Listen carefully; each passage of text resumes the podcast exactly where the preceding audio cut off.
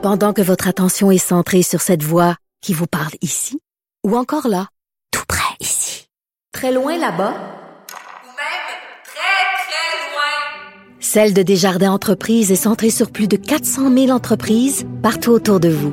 Depuis plus de 120 ans, nos équipes dédiées accompagnent les entrepreneurs d'ici à chaque étape pour qu'ils puissent rester centrés sur ce qui compte, la croissance de leur entreprise.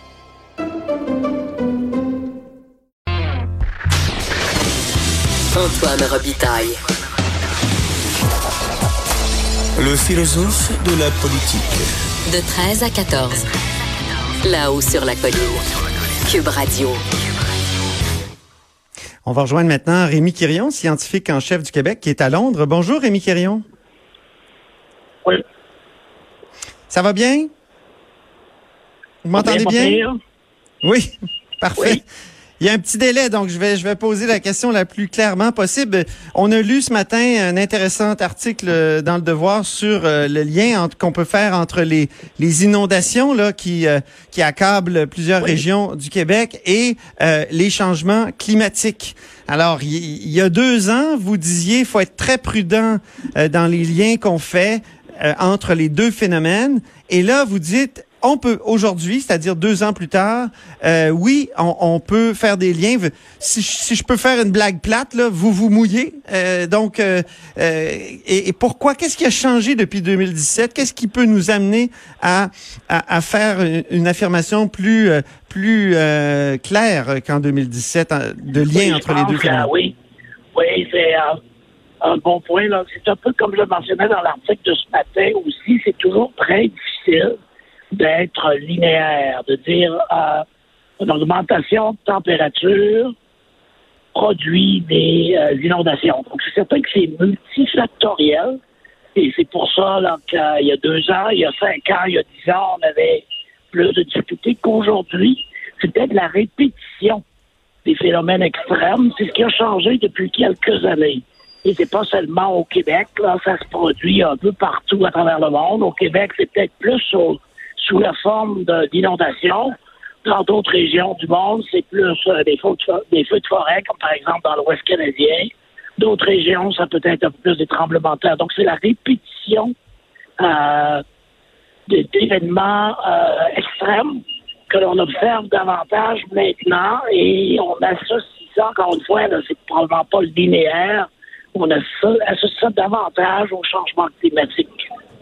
Et c'est ce qu'on voit au Québec, dans des certaines régions du Québec qui étaient vraiment pas dans des zones inondables là, euh, historiquement, maintenant euh, deviennent beaucoup plus affectées par ce genre de phénomène-là. Et là, face à, ce type de phénomène-là, vous avez créé, mis sur pied là, un réseau inondation intersectorielle euh, Québec. Je, je me souviens qu'il y a un tel réseau qui existait avant euh, les, les années euh, de 2017, justement l'année de 2017, puis qu'on avait déploré l'absence euh, ou la disparition d'un tel réseau. Donc, c'est on recrée quelque chose qui existait déjà, si, si je ne m'abuse. Oui, oui, c'est un peu différent maintenant parce qu'on on essaie d'avoir une approche plus, comme vous dites, intersectorielle, un peu plus Ouais. multidisciplinaire, parce que oui, on a beso- besoin de géographes, on a besoin d'experts sur le climat et tout ça, on a aussi besoin euh, de- d'experts en santé et je dirais même en sciences sociales et en sciences humaines pour amener peut-être nos, nos concitoyens à peut-être euh, changer un peu leur comportement. Donc, on essaie d'avoir une approche plus euh, multidisciplinaire. Bien sûr, ça ne se fait pas du jour au lendemain. Le réseau est, est nouveau. Mais ce qui est important, et comme vous dites aussi, là, c'est d'en assurer la pérennité. Donc là, Oui. on travaille sur le long terme. Pour l'instant, on a un financement sur quelques années, mais déjà, on travaille sur le long terme. Et je pense qu'on va peut-être avoir plus d'écoute de la société civile, de nos concitoyens, mais aussi des gouvernements, étant donné la répétition euh, d'é- d'événements extrêmes, comme j'ai mentionné plus tôt.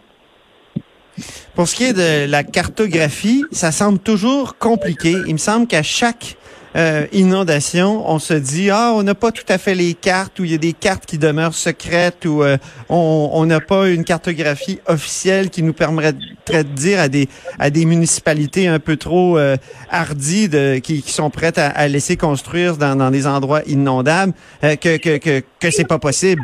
Euh, Est-ce que ce réseau là va enfin nous donner quelque chose comme une carte qui va nous permettre de, de- de- d'empêcher des constructions dans des zones à risque?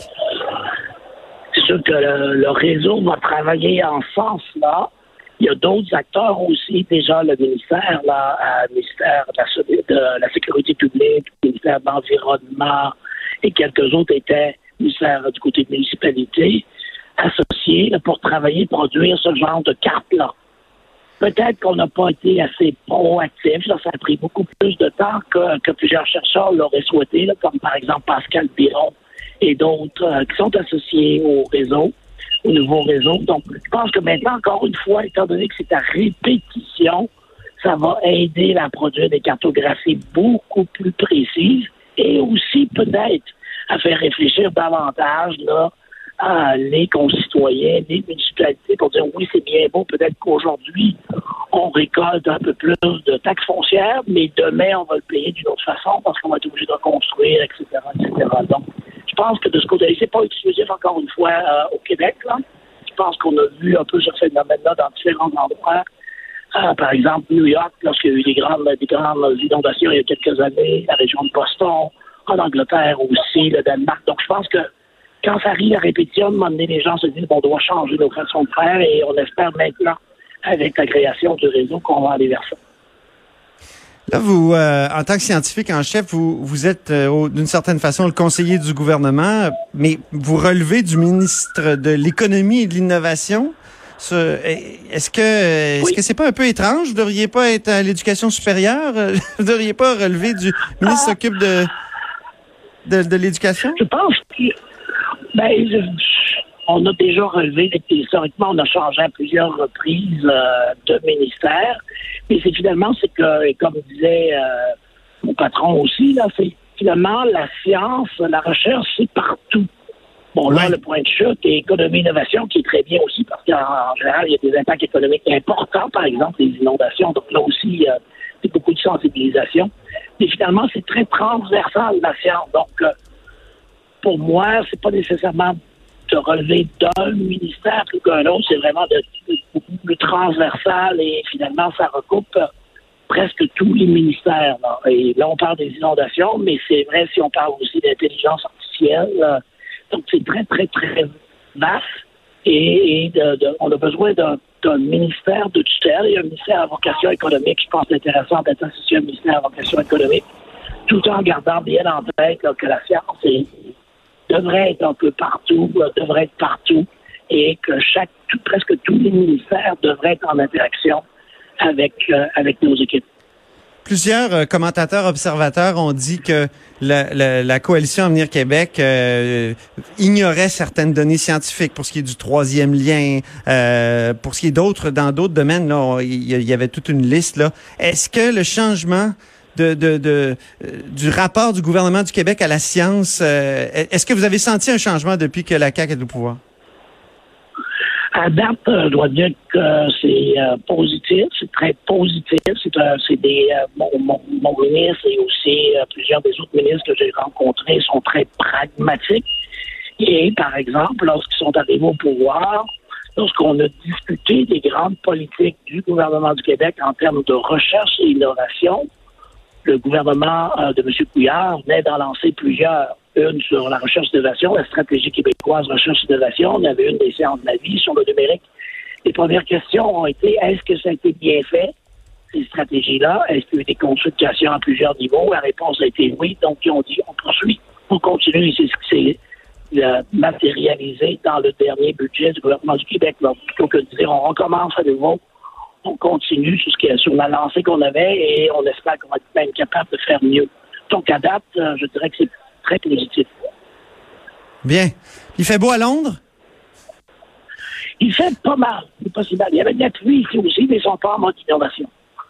Bon, très bien. Et c'est des raisons scientifiques qui vous amènent là-bas, j'imagine, un colloque ou quelque chose? Oui, c'est une, euh, ben, une mission euh, des fonds de recherche du Québec euh, pour explorer là, davantage de partenariats entre euh, des équipes euh, de chercheurs d'ici et des équipes de chercheurs euh, du euh, Québec et dans différents secteurs. Il y a beaucoup d'intérêt, par exemple, pour le Nord, pour l'Arctique. Beaucoup d'intérêt, comme un peu partout, pour l'intelligence artificielle et, et d'autres secteurs. Donc, il doit être question de changement climatique là aussi. Il doit y avoir des chercheurs dans ce domaine-là, si on touche à l'Arctique euh, Il y, en, principalement. il y en a j'imagine. beau- il y en a beaucoup. Il y en a beaucoup à ici aussi. Donc, éventuellement, il y a peut-être des possibilités de collaboration additionnelle. C'est certain que hein, c'est des îles britanniques, donc ils ont vécu au cours, au cours des siècles euh, en mode inondation à plusieurs reprises. Donc, peut-être aussi, eux pourraient nous, euh, nous instruire en termes, en termes de façon de faire euh, dans le futur. Très bien. Ben, merci beaucoup, Rémi Quirion. Merci bien, à la prochaine. Merci. Donc, euh, c'était Rémi Quirion, le scientifique en chef euh, du Québec, euh, et on a discuté évidemment de changement climatique. Après la pause, la courte pause, un, un interlude seulement, il y aura Dave Noël qui sera avec nous et là, on plongera dans le passé. Le- on discutera du 259e anniversaire de la bataille de Sainte-Foy.